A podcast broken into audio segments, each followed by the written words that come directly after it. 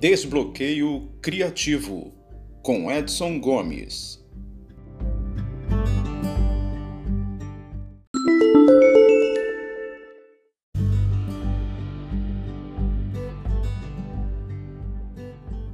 Olá você, tudo bem?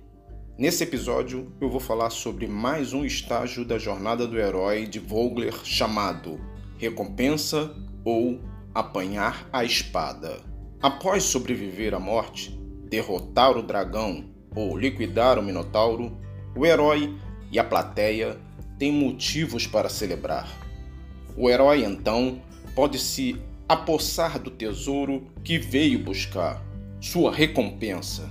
Pode ser uma arma especial, como uma espada mágica ou um símbolo, como o Santo Grau, por exemplo, ou um elixir que irá curar a terra ferida. Por vezes, a espada é o conhecimento e a experiência que conduzem a uma compreensão maior e a uma reconciliação com as forças hostis. Em Guerra nas Estrelas, por exemplo, Luke Skywalker salva a princesa Leia e captura os planos da Estrela da Morte, fundamentais para derrotar Darth Vader.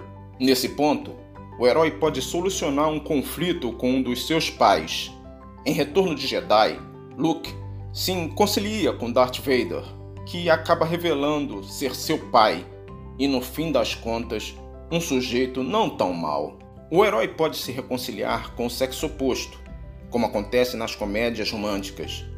Em muitas histórias, a amada é o tesouro que o herói veio conquistar ou salvar, e geralmente, nesse ponto, há uma cena de amor que celebra a vitória. Do ponto de vista do herói, os membros do sexo oposto pode parecer camaleão, um arquétipo de mudança. Parecem estar sempre transformando-se em outra coisa, mudando de forma ou idade, refletindo os aspectos sempre mutantes do sexo oposto. Contos de vampiros, lobisomens e outros personagens que se transformam são ecos simbólicos dessa qualidade de mudança que os homens e mulheres veem uns nos outros. A aprovação suprema do herói pode assegurar a ele uma compreensão maior do sexo oposto, uma capacidade de ver além da aparência exterior que se transformou e, com isso, pode levar a uma reconciliação. O herói também pode se tornar mais atraente em razão de ter sobrevivido à aprovação suprema.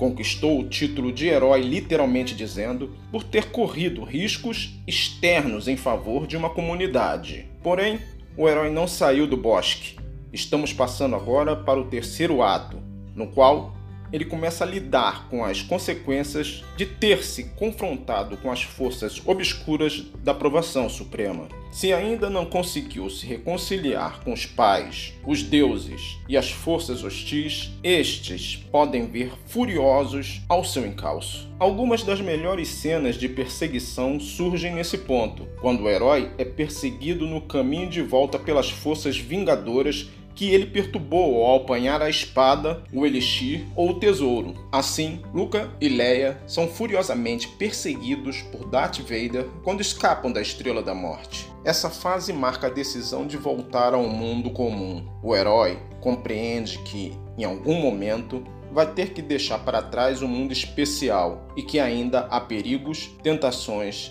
e testes à sua frente. Antigamente, os caçadores e guerreiros tinham que se purificar antes de voltar às suas comunidades, porque tinham sangue nas mãos. O herói que esteve no reino dos mortos deve renascer e se depurar, em um último teste de morte e ressurreição antes de voltar ao mundo comum dos vivos. Então, que tipo de recompensa o seu personagem irá conquistar? Que tipo de plano ele terá para cumprir a missão de possuir a espada ou o elixir? Ele terá de fugir às pressas numa perseguição? Muitas perguntas, mas só você poderá dar as respostas como autor de sua história. Um abraço e até a próxima.